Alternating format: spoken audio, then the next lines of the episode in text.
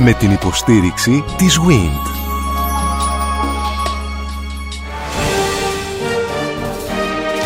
Γνωρίζοντας την ιστορία μας. Η ελληνική διατροφή από την προϊστορία μέχρι σήμερα. Μια σειρά ραδιοφωνικών ντοκιμαντέρ στον Sky 100,3. Καλώς ορίσατε στο τρίτο μέρος της εκπομπής μας που αναφέρεται στην ιστορία της διατροφής στην κλασική Ελλάδα. Η κυρία Βικτωρία Τσουκαλά είναι διδάκτορα αρχαιολογίας και εργάζεται στο Κέντρο Τεκμηρίωσης του Εθνικού Κέντρου Ερευνών. Θα συζητήσουμε για την διατροφή όχι μόνο στην αρχαία Αθήνα αλλά θα δούμε τις επιδράσεις από ξένες κουζίνες από περιοχές που γυτνιάζουν με τις πόλεις κράτη της ελλαδικής επικράτειας. Θα δούμε τις επιρροές από την Εγγύης Ανατολή. Μην ξεχνάτε τους περσικούς πολέμους που ενδεχομένως να άφησαν κατάλοιπα και στο θέμα κουζίνα και διατροφή. Θα κουβεντιάσουμε για τα περίφημα συμπόσια και θα κλείσουμε με την ρωμαϊκή περίοδο διότι δεν μπορεί να μην επηρεάστηκε και η διατροφή από τα χρόνια της ρωμαϊκής κατάκτησης. Και από εκεί και μετά θα περάσουμε στα χρόνια του Βυζαντίου που και τα πράγματα θα δούμε πώς αλλάζουν, πώς διαμορφώνονται. Λοιπόν, μας οφείλεται μία συνταγή από Σας... φαγητό εκείνης της εποχής. Γενικώ οι συνταγές, να το ξαναπώ ως εισαγωγή, είναι μία σειρά συστατικών όπως μας σώζονται σήμερα και είναι και πάρα πολύ σύντομες. Δηλαδή δεν μπορούμε να τις ξέρουμε με πάρα πολύ μεγάλη λεπτομέρεια τυπικά να σας πω πιάτα τα οποία είναι ψητό κρέας είτε με λαχανικά στο πλάι είτε με μυρωδικά. Τώρα όμως θα ήθελα να σας πω λαχανικά, για τον... Λαχανικά βρασμένα ή ψητά και αυτά; Βρασμένα κατά κύριο λόγο. Τα λαχανικά όμως αυτά που μπορούσαν να κόψουν σε μικρά μικρά κομματάκια μπορούσαν να συνοδεύουν και το κρέας ως πασπάλισμα για να το πούμε έτσι. Όπως και σάλτσες και αυτό είναι ενδιαφέρον να το πούμε. Ένα φαγητό λοιπόν το οποίο είχε γίνει πολύ γνωστό στην κλασική Ελλάδα ήταν ο κάνδαυλος τον οποίο και πάλι τον ξέρουμε από μεταγενέστερες πηγές, τον αγαπημένο μας Αθήνεο, ο οποίος έχει αντιγράψει έναν Γύσιπο Ταραντίνο, ο οποίος ε, φαίνεται πως ήταν ε, μάγειρας, το οποίο ήταν ένα πιάτο με ψητό κρέας, τριμμένο ψωμί, φρυγικό τυρί, άνηθο και παχύ ζωμό. Κάποια συστατικά από αυτά που περιγράφει εδώ είναι κάπως στάνταρ. Τα βλέπουμε και σε άλλες συνταγές για την Παρασκευή του κρέατος. Δηλαδή, κρέας με τυρί. Βέβαια εδώ δεν αναφέρει τα καρικεύματα τέλος πάντων, τα μυρωδικά. Αυτό ήταν κάτι πολύ σύνηθες. Το βλέπουμε ως συνταγή και για πουλερικά ή για χοιρινό κρέας και τα λοιπά στον Αριστοφάνη. Με πολύ μεγάλη συντομία. Αυτά συνήθως είναι μία γραμμή πραγματάκι. Άσπρο τυρί ή ε, κίτρινο; Νομίζω ότι κατά κύριο λόγο ήταν άσπρο, αλλά και κίτρινο είχαν, σαφέστατα. Και το χρησιμοποιούσαν επίσης πάρα πολύ και με το ψάρι. Το τυρί τριβόταν και στο κρέας και στο ψάρι απάνω. Πολλές συνταγές για ψάρι μας σώζονται από τον περίφημο Αρχέστρατο, ο Αρχέστρατος ήταν ένας συγγραφέας του 4ου αιώνα π.Χ., ο οποίος είχε γράψει ένα διδακτικό ποίημα σε εξάμετρο, το οποίο ονομαζόταν η Διπάθεια και το οποίο μας σώζει σε μεγάλο βαθμό, όχι όλο, βέβαια είναι ημιτελές, ο αγαπημένος μας Αθήνεος. Εκεί πέρα αυτός φαίνεται να έχει γυρίσει πάρα πολλά μέρη του αρχαίου μεσογειακού ελληνικού κόσμου και κυρίως μας παραθέτει προϊόντα τα οποία παράγονται σε συγκεκριμένες περιοχές και ενίοτε και πολύ γρήγορα συνταγές τους. Στυλ, ξέρω εγώ, τον τόνο θα τον κάνεις έτσι, θα τον κάνεις ψητό. Ή στη Θεσσαλία το βόδι το κάνουν με αυτόν τον τρόπο, αλλά πολύ περιληπτικά. Δηλαδή, δεν θα μπορούσες να βγάλεις μια συνταγή με τον τρόπο που εμείς σήμερα κατανοούμε. Παρόλα αυτά όμως, ήταν στη μια διαδικασία να εξηγήσει πώς γίνεται ένα φαγητό. Ήταν και αυτό ήταν πάρα πολύ σημαντικό. Από τον 5ο αιώνα ήδη έχουμε μαγείρους και έχουμε και τα πρώτα βιβλία μαγειρικής. Ναι. Ο Αθήνεος βασικά είναι η κύρια μας πηγή για την κλασική περίοδο και βέβαια εκεί ενέχεται και ένας κίνδυνος ότι πολλές φορές οι σχολιαστές ή οι ειδικοί παίρνουν την πληροφορία του Αθήνεου και την μεταχειρίζονται ως σαν να ήταν πληροφορία του 5ου αιώνα π.Χ. Ο Αθήνεος Θα... έχει γράψει το βιβλίο αυτό, τους 15 τόμους, είπατε, τον 3ο αιώνα μετά Χριστόν. Στις αρχές του περίπου, ναι. Αρχές του. Ναι, και ναι. γυρίζει πίσω 600 χρόνια. Και γυρίζει πίσω. Φαίνεται να είχε άμεση πρόσβαση πραγματικά σε κάποια βιβλία και κάποια άλλα πιθανώς να τα ήξερε ή να αντέγραφε τρίτους. Παρ' όλα αυτά είναι ό,τι καλύτερο έχουμε. Είναι ένα τεράστιο σώμα πληροφοριών οι οποίες τελικά κάποιες από αυτές είναι και άχρηστες. Δηλαδή, όταν περιγράφει διάφορα προϊόντα τα οποία προέρχονται από διάφορες περιοχές, είναι εξαιρετικά ενδιαφέρον και βαρετό ταυτοχρόνως, αλλά δεν μας πηγαίνει σε ένα βάθος της πληροφορίας που να μας είναι εξαιρετικά χρήσιμο. Δηλαδή, ξέρουμε ότι τα χέλια του Στριμώνα ήταν εφημισμένα. Ωραία. Παραπέρα, ορισμένες φορές είναι θα λέγαμε επιφανειακή ως ένα βαθμό η πληροφορία. Όμως ο πλούτος είναι τέτοιος που φυσικά δεν μπορεί κανείς να αμφισβητήσει ότι είναι κύρια μας πηγή για την κλασική ναι. περίοδο. Μια επεξεργασία του Αθήνιου μπορούσε να βγάλει έναν οδηγό της ε, κλασικής εποχής υπέροχο, φαντάζομαι. Mm, περίπου. Ή όχι. Υπάρχει Α, και περίπου. ένα έργο που λέγεται Επιτομή του Αθήνου, το οποίο είχε γίνει στους μεσαιωνικούς χρόνους, το οποίο διαφέρει σε κάποια σημεία και πιθανώς να μην αντέγραφε το ίδιο χειρόγραφο από αυτό της Μαρκιάνη Βιβλιοθήκης που σώζεται ο πλήρης Αθήνο τέλος πάντων που έχουμε τώρα θα μπορούσε να βγάλει πολλά πράγματα όμως και για τα προϊόντα και για το πώς τρώγονται διάφορα φαγητά, για τα συμπόσια και για πάρα πολλά θέματα που αφορούν τη γαστρονομία γενικά. Με την σημείωση ότι το μεγαλύτερο μέρος από αυτή την πληροφορία είναι εγκυκλοπαιδικό. Ναι. Δηλαδή είναι μια παράθεση πραγμάτων ε, με εγκυκλοπαιδικούς όρους. Από τον Αθήνιο γνωρίζετε ότι υπήρχαν βιβλία μαγειρική στον 5ο αιώνα; Το γνωρίζουμε σε μεγάλο βαθμό από τον Αθήνεο και ο Πλάτων αναφέρεται στον ε, Μιθάικο. Επίσης οι μάγειροι μας είναι γνωστοί και από τις ε, επιγραφές γιατί τους προσλάμβανε και το κράτος και τα ιερά για να εκτελέσουν τις θυσίες και το μαγείρεμα που γινόταν εκεί των ζώων για να μοιραστούν στον κόσμο. Ο μάγειρος αυτός είναι Έλλην της Σικελίας. Ο Μηθράικο ήταν προφανώς πιθανός Έλλην. Βέβαια, όσο προχωράμε χρονολογικά, για να το πούμε έτσι, όσο το εμπόριο και η επικοινωνία, η θαλάσσια και η χερσαία εντείνεται, τόσο αυτό αλλάζει. Απομακρύνεται, απομακρύνεται. Όχι, και έχουμε. Η έχουμε... από την Ελλάδα, δηλαδή. Όχι, όχι, όχι. Εννοώ ναι. ότι έχουμε περισσότερες πληροφορίες για μαγείρους οι οποίοι δεν είναι αναγκαστικά Έλληνες. Μπορεί να μάλιστα, δουλεύουν μάλιστα. στην Ελλάδα ή ναι. μπορεί να δουλεύουν στην Ιταλία, όμως μπορεί να έχουν ένα όνομα το οποίο δεν είναι ελληνικό, είναι περσικό, είναι λιβικό, είναι κάτι άλλο. Δηλαδή, έχουμε μία ανάμειξη μετακινήσεις πληθυσμών, ναι. μία όσμωση. Επειδή μου ναι. είπατε για συγγελία και mm. πήγε το μυαλό μου στους απικισμούς. Θέλω να πω ότι στην εποχή που είμαστε έχουν μείνει πολύ πίσω οι πρώτοι άπικοι, αιώνες πριν που έχουν πάει εκεί και έχουν μεταδώσει τον ελληνισμό. Δηλαδή, αντέχει ο ελληνισμός, ας πούμε, και αν τα χρόνια συγγελία ή όχι. Θα έλεγα σίγουρα πως ναι, αλλά να γνωρίζουμε ότι οι Έλληνες που πήγαν εκεί σε πολλές περιπτώσεις δεν πήγαν στο κενό. Υπήρχαν πληθυσμοί που ναι, μέναν εκεί, τους οποίους εκδίωξαν φυσικά πολλές φορές με βάρβαρο τρόπο. Όχι πάντα, αλλά συνέβαινε και αυτό. Και άρα η κουζίνα εκείνη εξελίχθηκε πιθανότατα πιο γρήγορα από ότι στην Αθήνα και στα δημοκρατικά πολιτεύματα ίσως των ε, πόλεων κρατών η υψηλή κουζίνα, για να το πούμε έτσι, καθώς η Σικελία βίωσε νωρίτερα, ήδη από τον έκτο και πιο πριν την τυραννία. Βέβαια και στην Ελλάδα είχαμε τυράννους αντιστοίχως. Αλλά... λίγο. Πώς ναι. επηρεάζει ναι. το πολίτευμα τη διατροφή; Το πολίτευμα μπορεί να επηρεάσει τη διατροφή, το, το ξέρουμε και από σύγχρονα παραδείγματα. Δηλαδή, ένα πολίτευμα το οποίο. Ολιγαρχικό υπο... μειώνει την ποικιλία της διατροφής; Όχι, θα έλεγα ότι τα συγκεντρωτικά πολιτεύματα, τα οποία όμως είναι τύπου μοναρχίας ή τυραννίας, νομίζω ότι γνωρίζουμε ότι βασίζονται στο λαό για να μπορούν να μείνουν εκεί, στην άποψη του λαού. Και άρα συνήθως είναι φιλικά σε ό,τι αφορά κατανάλωση. Ε, την κατανάλωση και μάλιστα πολύ συχνά την προσφέρουν. Να θυμηθούμε και στη Ρώμη, μοιράζεται φαγητό τζάμπα. Στην αρχαία Αθήνα το κράτος φροντίζει να θρέφει τους ανθρώπους. Δεν μπορώ να φέρω τώρα στο μυαλό μου κανένα παράδειγμα του Πισιστράτου, ο οποίος όλων γιορτές και θεάματα οργάνωνε. Τα Παναθήνε και τα λοιπά. Είχε κάποια ιδεολογήματα κατασκευάσει τα οποία εξυπηρετούσε. Για να το τον άρθρο. Ακριβώς και, και προφανώς αυτό θα αφορούσε και το φαγητό, αλλά εγώ τουλάχιστον δεν το γνωρίζω για τον συγκεκριμένο. Αλλά σίγουρα οι ίδιοι προκειμένου να διατηρήσουν το κοινωνικό στάτους τους, για να το πούμε έτσι, είχαν ιδιαίτερα έθιμα και ιδιαίτερη προσέγγιση στο φαγητό, τόσο στην προετοιμασία του όσο και στην κατανάλωσή του, η οποία σαφέστατα θα ήταν πολυτελής, για να το πούμε έτσι. Ναι. Ε, έχει επηρεαστεί η αρχαία Αθήνα της κλασικής περίοδου από τις όμορες περιοχές; Έχει επηρεαστεί από τη Μακεδονία, έχει επηρεαστεί από περιοχές του ελλαδικού χώρου, ούτε εκτός ελλαδικού χώρου; Ναι, έχει επηρεαστεί με πολλούς τρόπους, πάρα πολλούς τρόπους. Μία περιοχή από την οποία επηρεάστηκε, το ξέρουμε, είναι η Σικελία. Ξέρουμε ότι είχαμε εισαγωγή μαγείρων, προϊόντων, το τυρί, ας πούμε, π.χ.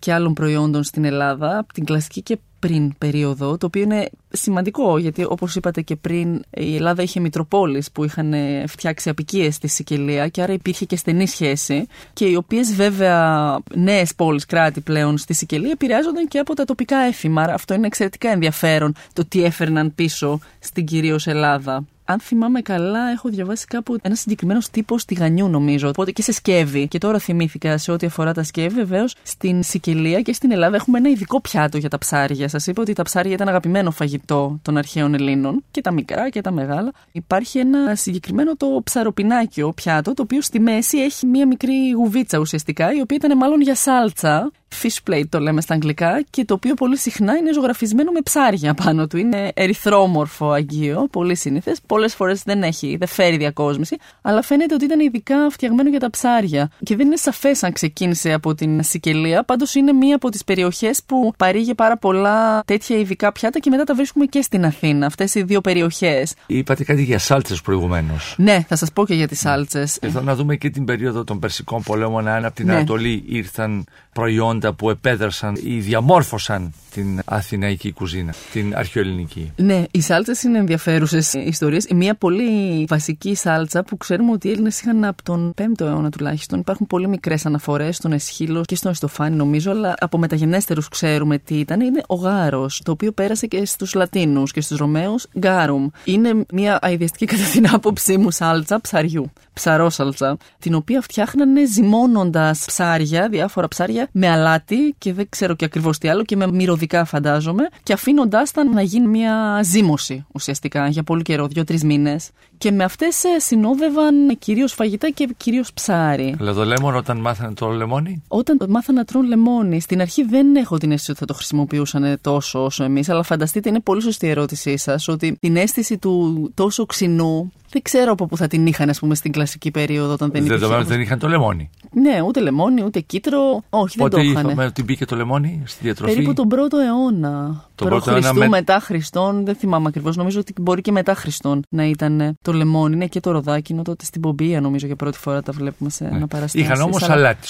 Βεβαίως. Είχαν καρικεύματα, είπατε Βεβαίως, πολλά. Ναι. Και ναι. μυρωδικά, δηλαδή πράσινα χόρτα κτλ. Τα, τα οποία αποξήραιναν ναι. και Το ξινό δεν υπήρχε. Τόσο ξινό με το λεμόνι, όχι, ως ναι. φαίνεται. Το ξύδι πότε ανακαλύφθηκε; Το χρησιμοποιούσαν το ξύδι αρκετά νωρίς. Δηλαδή στην κλασική Ελλάδα είναι σαφέ, είναι πολύ γνωστό. Ναι, ναι. Και το χρησιμοποιούσαν και για μαγείρεμα από ό,τι γνωρίζω. Από τους Πέρσες πήραν κάτι; Από τους Πέρσες φαίνεται ότι πήραν πολλά. Καταρχάς, πρέπει να πούμε ότι μεγάλη είναι η οφειλή στην Εγγύη Ανατολή γενικότερα, για να το πούμε έτσι. Σας είπα για την καρίκη. Όχι, δεν σας είπα για την καρίκη. Σας είπα για τον Κάνδαυλο. Η καρίκη είναι μια σάλτσα από τη Λιβύα. Και στη Λιβύα, γειτονική περιοχή, την οποία οι Πέρσες κατέκτησαν. και από, τους Ασσύ... και από τους Ασσύριους, ίσως νωρίτερα. Ένα βασικό πράγμα που πήραν σε ό,τι αφορά την θυμοτυπία της κατανάλωσης του φαγητού κατά τον 7ο αιώνα ήταν η ανάκληση για την κατανάλωση φαγητού και ποτού. Αυτό δεν το έχουμε ως τότε. Πρώτο εμφανίζεται εκεί περίπου στον 7ο αιώνα και εμφανίζεται σε γεωγραφίες. Ο Όμηρος ας πούμε όταν έχει τους φίλους του Οδυσσέα ή του Αχιλέα να τρώνε όλοι μαζί δεν μας λέει ότι τρώνε εξαπλωμένοι. Κάθονται και τρώνε στα δείπνα τους και πίνουν μετά, αλλά δεν ξαπλώνουν. Αυτό το βλέπουμε τον 7ο αιώνα, γύρω στο 670 π.Χ. Η εικόνα του ανάκλειδου με τα σταφύλια η... από πάνω και τα λοιπά και το κρασί να ρέει είναι αργότερα συνεπώς. Αυτή η εικόνα είναι αργότερα, ναι. Καταρχάς τον 7ο αιώνα αυτό που καταλαβαίνουμε είναι ότι από την Εγγύη Ανατολή δανείζονται, πιθανώς και από τη Λιβύα, δανείζονται αυτό το έθιμο του να τρώει κανείς ανακεκλημένο, το οποίο ήταν ένδειξη ε, αριστοκρατίας.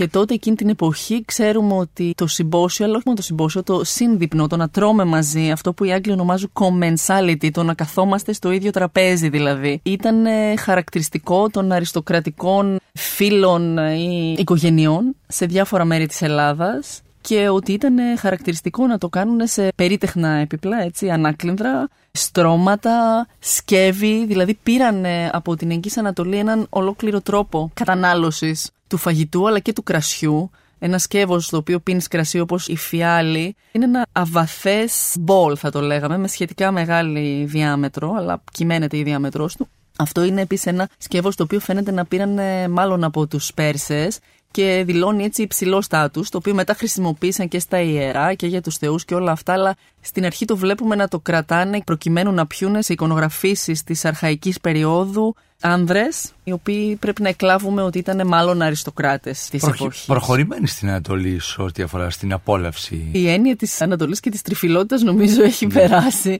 Έχει περάσει και στις μέρες μας, αλλά μην ξεχνάμε ότι ήταν. Πιο μπροστά σε χρόνια πολιτισμού, εννοείται όχι μόνο ότι είχαν περισσότερα χρόνια σε ανεπτυγμένο πολιτικό, δηλαδή σε αυτό που ονομάζουμε κρατικά μορφώματα, τα οποία άρα είχαν και έναν ολόκληρο μηχανισμό, είχαν ηγέτες επάνω θρησκευτικούς και πολιτικούς, και συνήθως αυτή ήταν το ίδιο, οι οποίοι είχαν και μια τελετουργία η οποία αφορούσε και στο φαγητό. οι θυσίες, το πώς θα θυσιαστούν τα ζώα, το πώς θα γίνει το δείπνο, το πώς θα σερβιριστεί το δείπνο, το πώς θα μαγειρευτεί το δείπνο. Και προφανώς αυτοί πριν από τους Έλληνες είχαν ε, μαγείρους και εξειδικευμένους τεχνίτες ή ειδικούς στην προετοιμασία του φαγητού και σε όλα αυτά. Γιατί η δομή της κοινωνίας το απαιτούσε. Ήταν Είχε- τόσο διαστρωματωμένη, έτσι. Τελετουργικό είχε αυτό που λέμε πρωτόκολλο. Είχε πρωτόκολλο, φυσικά γνωρίζουμε ότι στα πάνω στρώματά της είχε πρωτόκολλο. Εννοείται. Ο Πέρσι Βασιλιάς δεν έτρωγε ό,τι να είναι.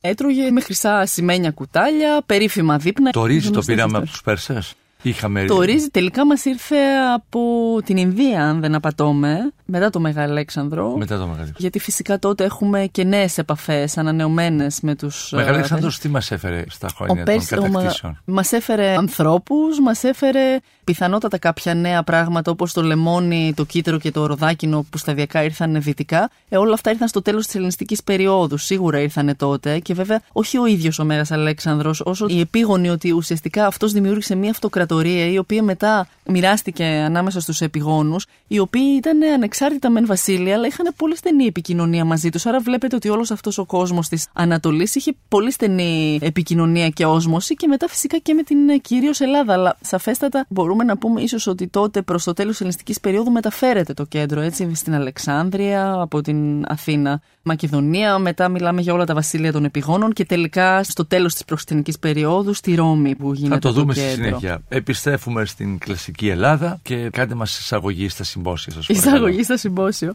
Το συμπόσιο ήταν το διακριτό τμήμα ενός δείπνου. Οπότε καλούσε κανείς τους φίλους του σπίτι. Το συμπόσιο μπορούσε να γίνει για διάφορους λόγους, όπως και το δείπνο. Και τελικά, αφού έτρωγαν, μετά έπιναν. Και φαίνεται ότι πρώτα έτρωγαν και μετά έπιναν. Εκεί οι πηγές φαίνεται να δείχνουν ότι το κρασί το πίνανε μετά το φαγητό. Και το οποίο κρασί συνοδευόταν ε, από διάφορα ορεκτικά ή τραγήματα, όπως είπαμε την άλλη φορά, επιδόρπια, τα οποία μπορούσαν να είναι αυγά, μπορούσαν να είναι ξηρή καρπή, φρούτα. Πολλές φορές θα μπορούσε να είναι και λίγο κρεατάκι, πάλι επανάληψη του πρώτου. Αλλά το συμπόσιο σαφώς ήταν το διακριτό τμήμα που αφορούσε το κρασί. Αυγά, βραστά, αυγά, τηγανιτά. Ε, βραστά, από όσο ξέρουμε, Βραστά. κυρίως τα τρώγανε και όταν τα τρώγανε και για επιδόρπη πρέπει να ήταν ε, σφιχτά αυγά. Ναι. Και συμπόσιο μπορούσε να κάνει οποιοδήποτε ή ο έχουν μια κάποια οικονομική κατάσταση ή δυνατότητα. Το συμπόσιο ουσιαστικά αφορούσε στη δραστηριότητα κατανάλωσης κρασιού και δημιουργίας ενός κλίματος σε μια παρέα ανθρώπων, η οποία μπορούσε να βρεθεί για διάφορους λόγους. Διάφορες θα ήταν οι ευκαιρίες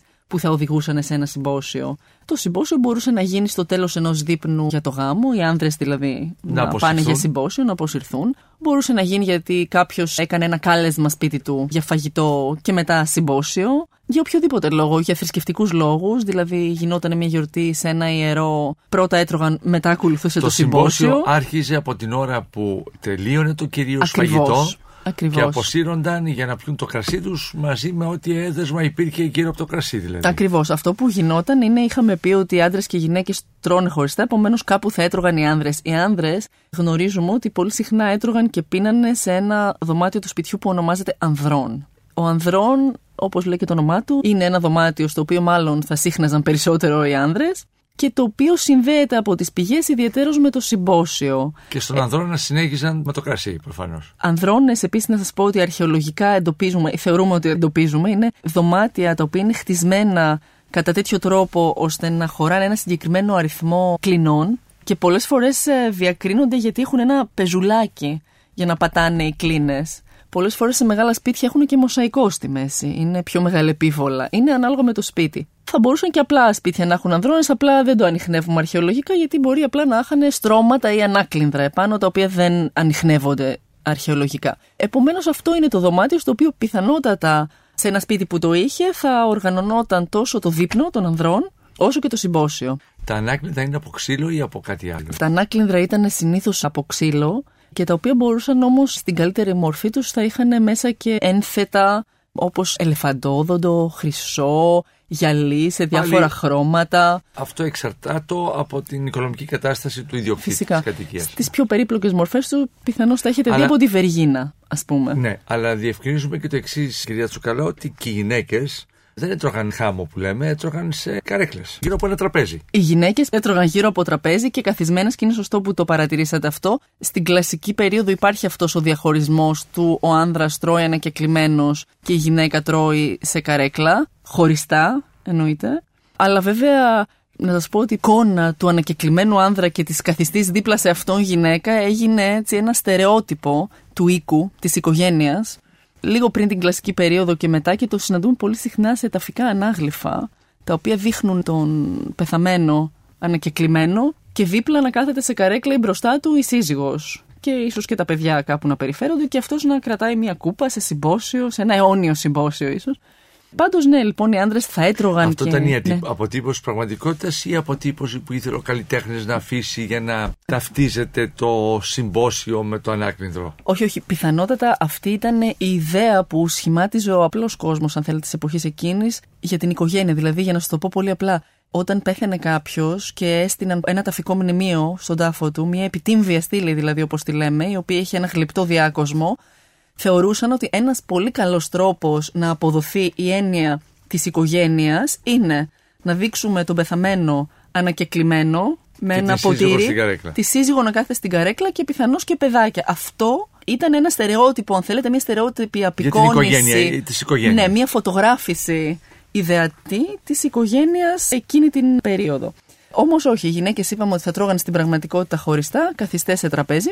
Οι άνδρες θα τρώγανε ανακεκλημένοι. Τα ανάκλυντρα αυτά ξέρουμε ότι θα είχαν ε, στρώματα πολλές φορές πολυπίκυλτα, πολλές φορές εισαγόμενα, ωραία υφάσματα. Ε, Εισαγόμενα από πού; από διάφορες περιοχές και από την Ανατολική Μεσόγειο.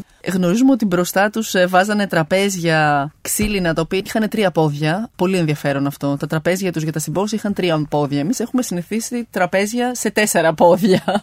Αυτοί τα είχαν σε τρία πόδια. Δεν ήταν στρογγυλά αυτά τα πρώτα που τρώγανε. Ήταν είτε ορθογόνοι είτε τραπεζιόσχημα. Τραπεζιόσχημα, τραπέζια με τρία πόδια.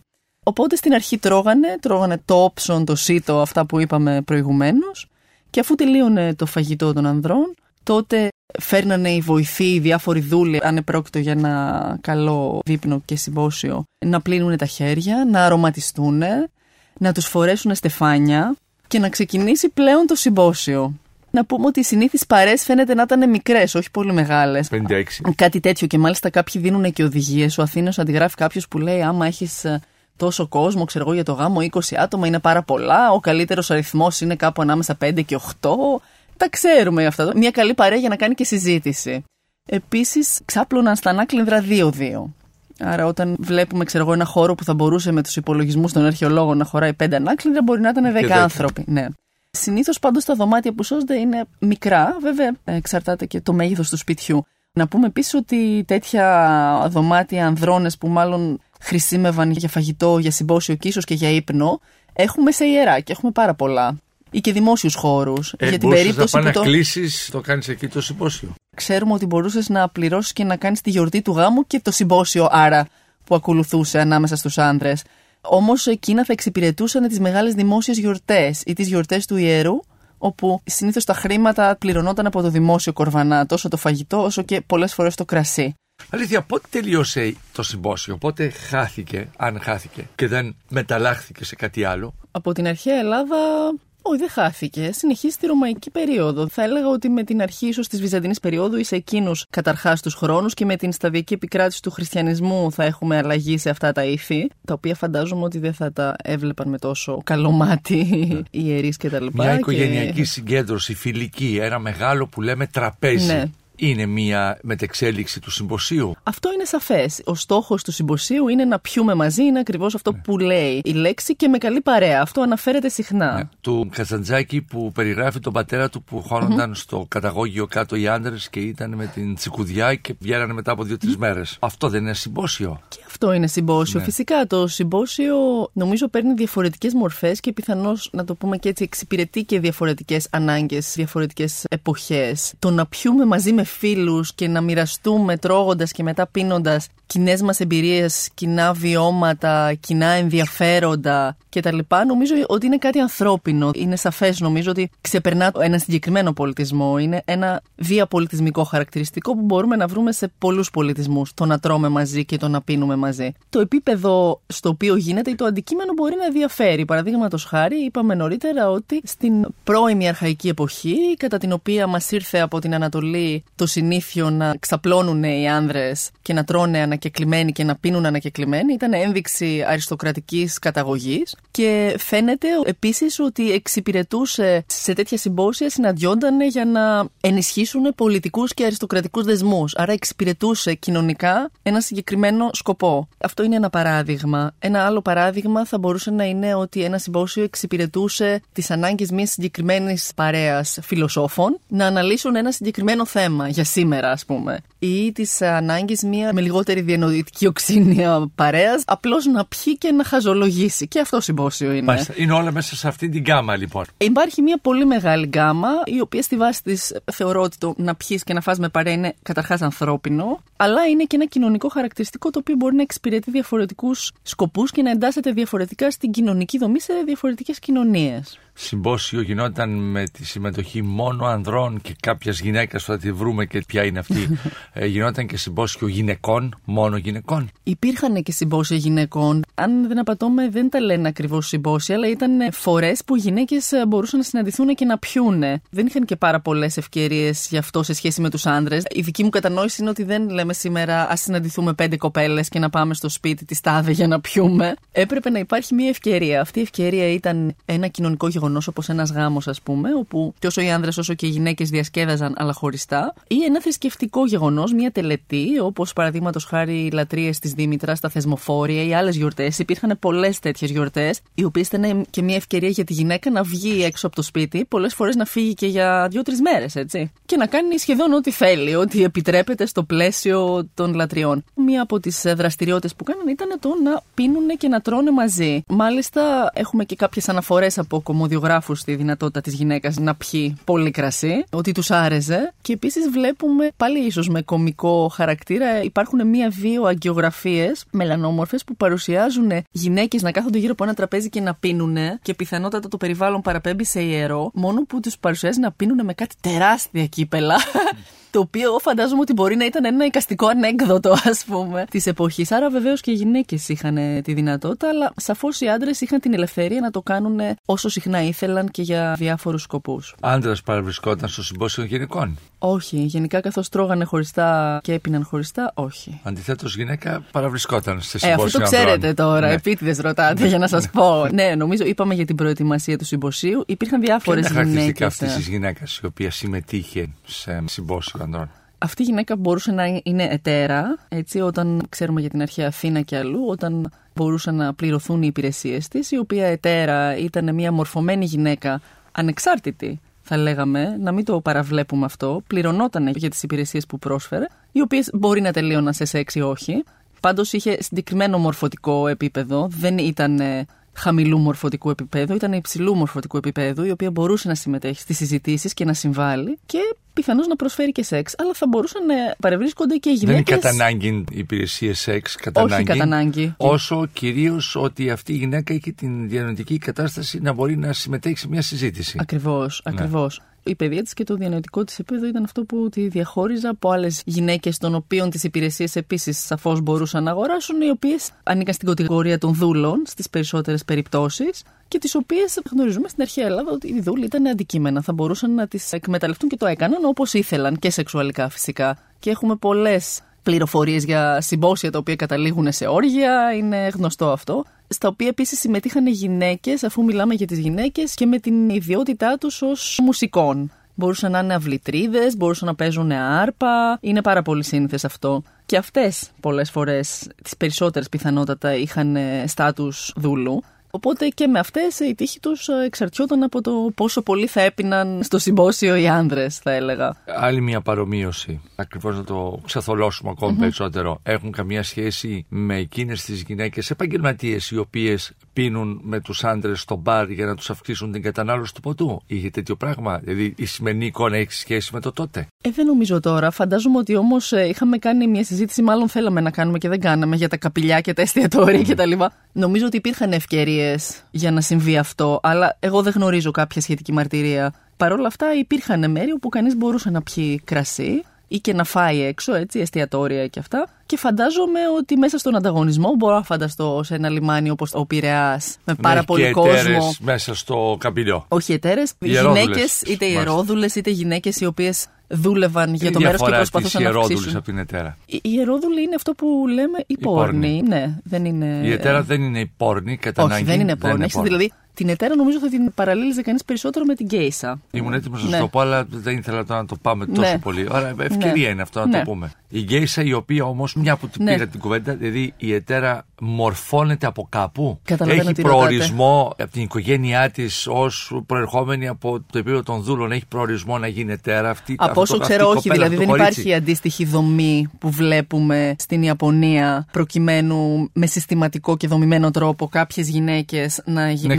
εξυπηρετήσουν χι ανάγκες. Να εξυπηρετήσουν χι ανάγκες. Από όσο γνωρίζω εγώ, όχι, δεν υπάρχει δηλαδή τέτοια. Αλλά αυτή η γυναίκα όμως μορφώνεται η ετέρα με έναν τρόπο. Ναι. ναι. Η σύζυγος του κυρίου μορφώνεται. Αυτό είναι καλή ερώτηση. Η σύζυγος των Αθηναίων πολιτών θα μπορούσαν να διαβάζουν. Αυτό είναι σαφές και ξέρουμε και από τον Ξενοφόντα και από όλους τους συγγραφείς ότι αυτό ήταν επιθυμητό. Βέβαια το ποσοστό αναλφαβητισμού ήταν τραγικό στην αρχαία Ελλάδα. Έχει καιρό που διάβαζα κάτι.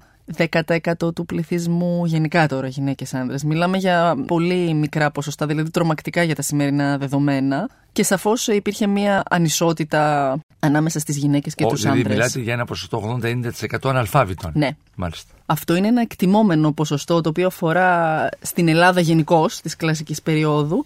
Γνωρίζουμε βέβαια ότι υπήρχαν οι δομές όπως στην αρχαία Αθήνα της κλασικής περίοδου ότι τα παιδιά θα πήγαιναν στο σχολείο, τα παιδιά των ελεύθερων εννοείται, για κάποια χρόνια, θα πήγαιναν στο γυμνάσιο δηλαδή, ε, θα κάνουν και τον αθλητισμό τους μαθαίνοντας ταυτόχρονα γράμματα. Παρ' όλα αυτά εκτιμάται ότι το ποσοστό ήταν πολύ πολύ μεγάλο των αναλφαβήτων. Το συναντούμε και σε ελεύθερους αυτό το ποσοστό του μεγάλο. Φυσικά το συναντούμε και ιδιαίτερα σε πόλεις κράτη που μπορεί να μην ήταν ε, τόσο οργανωμένα και δυνατά όσο η Αθήνα και να είχαν ένα τόσο καλά δομημένο σύστημα. Αυτό είναι σαφές και μιλάμε για την Ελλάδα γενικά. Στην Αθήνα πιθανώς να ήταν διαφορετικό το ποσοστό, στην κλασική περίοδο τουλάχιστον. Αλλά όταν μιλάμε για τον ελληνικό πολιτισμό στην κλασική περίοδο, τότε αλλάζει αυτό. Ναι.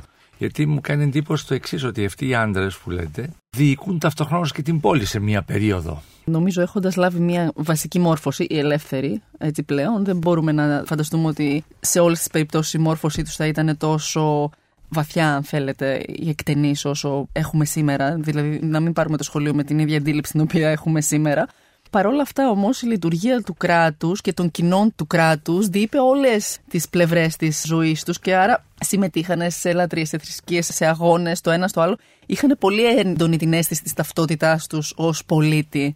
Και με τον τρόπο αυτό και με την λογική αυτή φυσικά και συμμετείχαν και όταν κληρονόταν στις διάφορες λειτουργίες που έπρεπε να επιτελέσουν στο δικαστήριο, στη Βουλή, οπουδήποτε καλή διατροφή βοήθησε, φαντάζομαι, στην ανάπτυξη της σκέψης. Και η σκέψη έκανε το ίδιο, βοηθώντας τον άνθρωπο να βελτιώσει τις συνθήκες παραγωγής τροφίμων και διατροφής. Τουλάχιστον οι σύγχρονοι διαιτολόγοι και γιατροί μας το έχουν πει, αλλά είναι σαφές ότι είχαν την αίσθηση οι αρχαίοι Έλληνες ότι συγκεκριμένα φαγητά έχουν συγκεκριμένες ιδιότητες και κάνουν το τάδε και το άλλο και μάλιστα πολύ καλά κάνετε και το ρωτάτε γιατί έπρεπε να δώσω και μία μικρούλα έμφαση στα ιατρικά κείμενα που έχουμε και στο ρόλο του φαγητού και της διατροφής σε αυτά.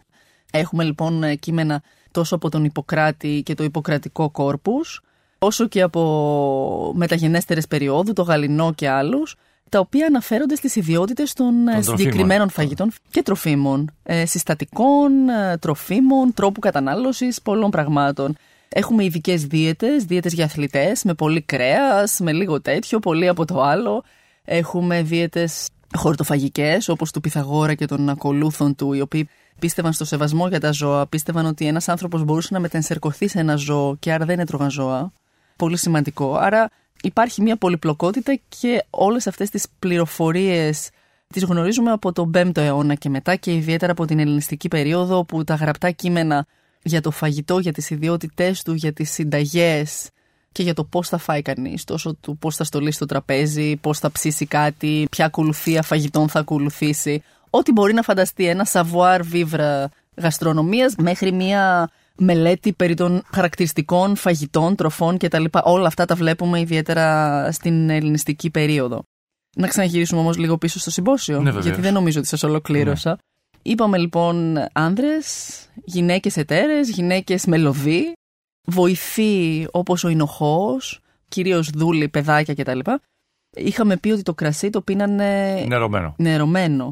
Άρα ο συμποσίαρχος ή αυτός που έκανε το πάρτι τέλος πάντων, όποιος ήταν, αποφάσιζε την αναλογία του κρασιού με το νερό. Το οποίο δεν ήταν 50-50, ήταν λιγότερο, λιγότερο από αυτό, αλλά ποικίλε. Ήταν και μια ένδειξη του πολιτισμού που έχει ο οικοδεσπότης, ο οποίος έδινε και την αναλογία. Ναι, και αυτό και νομίζω ότι θα είχε και σχέση με το πόσο πολύ κρασάκι θέλουμε να πιούμε. Και αυτό. Ακριβώς.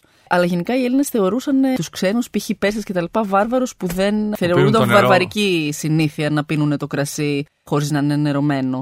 Και η μίξη του γινόταν σε μεγάλα μπολ. Τους κρατήρες ήταν το, το σκεύος το οποίο γινόταν το κράμα το, του ναι. νερού με το κρασί. Και μετά το σερβίραν αυτό με μια βαθιά κουτάλα, την αρίτενα, σε σκεύη πόσης, τα οποία στην κλασική περίοδο συνήθως είναι οι λεγόμενες κύλικες, είναι ένα αβαθές πλατή σκεύος με μεγάλο στόμιο και με δύο λαβές στο πλάι και με ένα ψηλό πόδι, το οποίο και πάλι στην καλύτερη μορφή του είναι μεταλλικό, στη λιγότερο καλή μπορεί να είναι ερυθρόμορφο ή με λαμβαφές, στην χειρότερη ακόμα ε, Νομίζω σε αυτά, ναι, στα συμπόσια. Εντάξει, σε ένα απλό συμπόσιο θα μπορούσαν να έχουν και απλό ποτήρι, βέβαια. Οι κύλικες είναι αυτό που μας είναι πολύ γνωστό από την κλασική περίοδο και μάλιστα πολύ συχνά είναι διακοσμημένες και με σκηνές συμποσίου οι ίδιες. Δηλαδή είναι μια αυτοαναφορά στο Αγγείο, της δραστηριότητας την οποία χρησιμοποιούνταν το Αγγείο. Οπότε έπιναν με αυτές τις κύλικες μέχρι όσο θα έπαιρνε. Με αυτές τις κύλικες, παρεμπιπτόντως, αυτό το Αγγείο Πόσης παίζανε και ένα παιχνίδι, το οποίο το ξέρουμε ότι το πήραν από τη Σικελία. Ή μάλλον αναφέρεται ότι το πήραν από τη Σικελία, τον Κόταβο. Δεν ξέρω αν το έχετε ξανακούσει. Είναι ένα. Δεν θα το έλεγα χαζό παιχνίδι. Δηλαδή, προσπαθώ να σκεφτώ πόσο μεθυσμένος μπορεί να είναι κανείς να το παίζει. Το οποίο στόχος ήταν, έχοντας λίγο κρασί πλέον μέσα στην κύλικα, να το στρέψει βάζοντας το δάχτυλο στη λαβή και να πεταχθεί το κρασί και να πάει να πιάσει ένα συγκεκριμένο στόχο που είχαν θέσει στη μέση του δωματίου. Νομίζω ότι θα πεζόταν αφού είχαν πιει λίγο κρασί. και ήταν σε μια προχωρημένη ευθυμία. Ναι. Τότε όταν ένα συμπόσιο ήταν επιτυχημένο, αυτό μάλλον θα εξαρτιόταν από τον τύπο του συμπόσιου. Αν ήταν ένα συμπόσιο με κύριο στόχο να συζητηθούν φιλοσοφικά θέματα, πολιτικά θέματα, φαντάζομαι είχε σχέση και με αυτό. Αν ήταν ένα συμπόσιο στο οποίο απλώς πίναμε, τελειώνοντας το κρασάκι μας. ένα ευγενικό μπουγέλωμα, γιατί τώρα ψάχνω να δω τι, ποια ήταν το, η χρησιμότητα. Κάποιος μπουγελώνονταν στο τέλος με αυτό το κρασί που το γύριζαν με το δάχτυλό τους. Mm, σίγουρα περιχυνόταν, ναι, αυτό ναι, ναι, είναι σαφές. Ναι, ναι, ναι, αυτό είναι σαφές, γιατί προσπαθώντας να πετύχουν τη μέση του δωματίου τον στόχο κάνοντας έτσι, προφανώς θα έπεφτε πολύ νερό.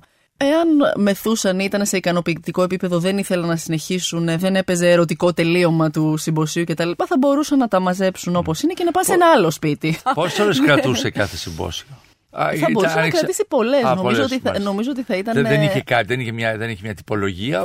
Δεν είχε τα, τυπολογία. νομίζω ανάλογα, με, τα κέφια, ανάλογα με το είδος του συμποσίου, αλλά ξέρουμε διάφορα συμπόσια τα οποία μεθυσμένοι βγαίνανε στο δρόμο κρατώντας τις ε, δάδες για φωτιά και μεθυσμένοι και πηγαίναν όλοι μαζί τραγουδώντας. Αυτό λέγεται κόμος, η συνάθρηση των μεθυσμένων ανδρών από συμπόσιο που πηγαίνουν σε ένα άλλο μέρος και χτυπούσαν την πόρτα και πήγαιναν σε έναν άλλον και μπορούσε να συνεχιστεί αυτό. Καντάδα γινόταν στην Παλιά Αθήνα. Καντάδας σε γυναίκες, ε. Δεν ξέρω, γινότανε. Με πιάνετε αδιάβαστη. Πάντως το κρασί και η μέθη που έφερνε, το κρασί γνωρίζουμε ότι ήταν ε, και η στάφυλλος το φρούτο του Θεού Διονύσου. Έτσι, και το κρασί το παράγωγο το οποίο προστάτευε ο Θεός Διονύσου και τον χαρακτήριζε. Ήταν ένα από τα σύμβολα του Διονύσου. Τόσο η άμπελος όσο και το κρασί. Συχνά τον βλέπουμε σε απεικονίσεις να κρατάει ένα είδος ε, αγίου πόσης ε, κρασιού. Συχνά επίσης τον βλέπουμε σε εικονογραφία να τον ακολουθούν, έχει τους ακολούθους τους τους Σιλινούς και τις μενάδες. Η Σιλινή είναι ανθρωπόμορφα τερατάκια με κεφάλι πλακουτσοτό και μια πλακουτσοτή μύτη και ζωόμορφα αυτιά ε, και ουρά. Ενώ οι μενάδες είναι γυναίκες οι οποίες συχνά μπορούν να φοράνε λεοπαρδαλέ ρούχα και κρατάνε συχνά θύρσους που είναι ένα όργανο που ανήκει στη λατρεία του Διονύσου σαν ένα ραβδί από φύλλα κλιματαριάς. Αυτοί λοιπόν είναι συνήθως οι μεθυσμένοι ακόλουθοι της Διονύσου, οι οποίοι παρεκτρέπονται και το συναντάμε πολύ συχνά σε αγκιογραφίε ιδιαίτερα και παρεκτρέπονται και σε σεξουαλικές πράξεις. Η σάτυρη είναι συνήθως ε, υφηφαλική και ουσιαστικά είναι ένας μεταφορικός τρόπος απεικόνησης της μέθης, θα έλεγα. Δηλαδή αυτού του κομμού που σας περιέγραψα ίσως προηγουμένως, ενός συνόλου ανθρώπων οι οποίοι τελούν υπό την επίρρεια της μέθης και κάνουν πράγματα τα οποία πιθανώς δεν θα έκαναν διαφορετικά και επίσης και τους αρχαίους ζωγράφους των Αγγείων ζωγραφίζουν πράγματα τα οποία δεν θα ζωγράφιζαν διαφορετικά. Η έννοια που λέμε ταμπού, πώς ήταν τότε. Σε ό,τι αφορά το σεξουαλικό όχι, ταμπού, όχι, όχι, γενικά. Το ναι. γενικά. Γενικά. Δηλαδή θέλω να πω ότι ήταν μια αντίληψη μιας κοινωνίας η οποία αυτό που έκανε το απεικόνιζε κιόλας. Δεν το κρύβε. Δεν το έκρυβε βεβαίως, ναι. αλλά έβρισκε διάφορους εύσχυμου τρόπους να το απεικονίσει, όχι απευθείας, όπως απεικονίζοντας π.χ. σιλινούς και μενάδες να ερωτοτροπούνε. Και φυσικά έδειχνε αυτό που επέτρεπε. Βεβαίως, στα συμπόσια είναι γνωστό ότι είχαμε το ε, σεξουαλικές... αυτό που λέμε στο πορνό, ε, ήταν πλήρης ρεαλιστική απεικόνηση, ας πούμε. Έχουμε απεικονίσεις ναι. σεξουαλικές που θα μπορούσε κανείς να τις περιγράψει ως ε, πορνογραφικές και ως αντικειμενικές. Οι οποίες συνήθως σχετίζονται με αγκία τα οποία χρησιμοποιούνταν στο συμπόσιο. Συνήθως δεν τις βλέπουμε σε άσχετα αγκία, δηλαδή σε ένα αγκείο μαγειρικής να δούμε μια σεξουαλική σκηνή, για να το πω έτσι είχαν σχέση οι ζωγραφιές με τα αγκαία τα οποία κοσμούσαν. Άρα, σαφώς, επειδή στο συμπόσιο μιλάμε για κατανάλωση κρασιού και άρα συχνά για μέθη, το είπαμε και πριν ότι πολύ συχνά αυτό μπορεί να καταλήξει στο σεξ. Μπορεί να υπάρχουν γυναίκες πληρωμένες προκειμένου να κοιμηθούν με άντρε. Επίσης, ε, η παιδεραστία βεβαίως. Γνωρίζουμε ότι στην αρχαία Αθήνα ήταν κάτι αποδεκτό σε συγκεκριμένα πλαίσια. Δηλαδή, ήταν ένα μέρος της ενηλικίωσης ενός άνδρα να έχει έναν εραστή και ο ίδιος να είναι. Ένας μεγαλύτερος. Ακριβώς ερώμενος. Παρ' όλα αυτά δεν ε, συμβαίνει αυτό ότι στην αρχαία Αθήνα αποδέχονταν την ομοφιλοφιλία. Είναι δύο. εντάξει, είναι πολύ. Λίγο αντιφατικά και λίγο. Είναι λίγο αντιφατικά. Ναι, την αποδέχονταν με συγκεκριμένους όρους αυτούς τη παιδεραστία. Δηλαδή ότι αυτό είναι μια σχέση τόσο σεξουαλική, όσο και συναισθηματική, όσο και διδακτική, και φιλική, η οποία σε περνάει σε ένα άλλο επίπεδο στη ζωή σου, αλλά δεν μένεις εκεί, προχωράς. Ξέρουμε ότι και αυτό συνέβαινε στα συμπόσια.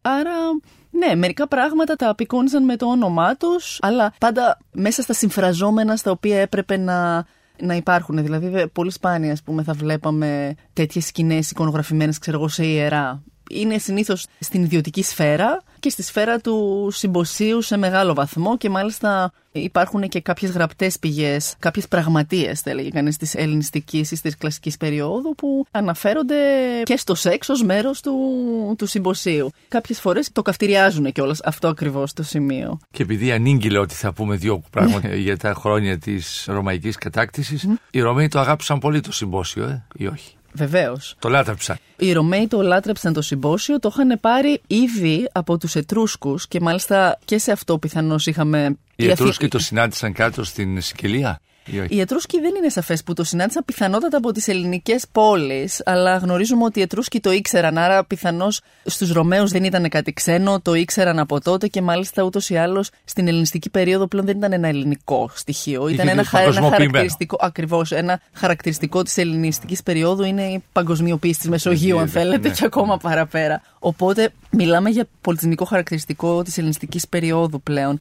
Νομίζω ότι αυτό που είναι χαρακτηριστικό στην ελληνιστική περίοδο είναι ότι όλες αυτές οι γνώσεις που υπήρχαν για την ε, μαγειρική, τη γαστρονομία, τη βίαιτα, το φαγητό και το ρόλο τους στη ζωή του ανθρώπου με όλους τους τρόπους που μπορεί να φανταστεί κανείς και αγγίξαμε ακροθυγώ εδώ, καταγράφονται πλέον ακόμα πιο συστηματικά. Οι τεχνικοί όροι βελτιώνονται, η εξειδίκευση μεγαλώνει και επίσης πολύ περισσότερο και οι μετακινήσεις ανθρώπων στα διάφορα τμήματα της αυτοκρατορίας. Ένα ενδιαφέρον πράγμα που παρατηρούμε στο τέλος της ελληνιστικής περίοδου είναι αλλαγές ονομάτων τεχνικών όρων και πολλές φορές από ελληνικά γίνονται λατινικά ακριβώς. Που σημαίνει ότι άλλαζε η τεχνική γλώσσα των μαγείρων, ότι πολλές αλλαγές γινόταν πλέον στη Ρώμη που ήταν και κέντρο. Ένα παράδειγμα. Είναι για τεχνικούς ε, όρους. Πώς τεμαχίζουμε το ζώο, πώς ψήνουμε κτλ.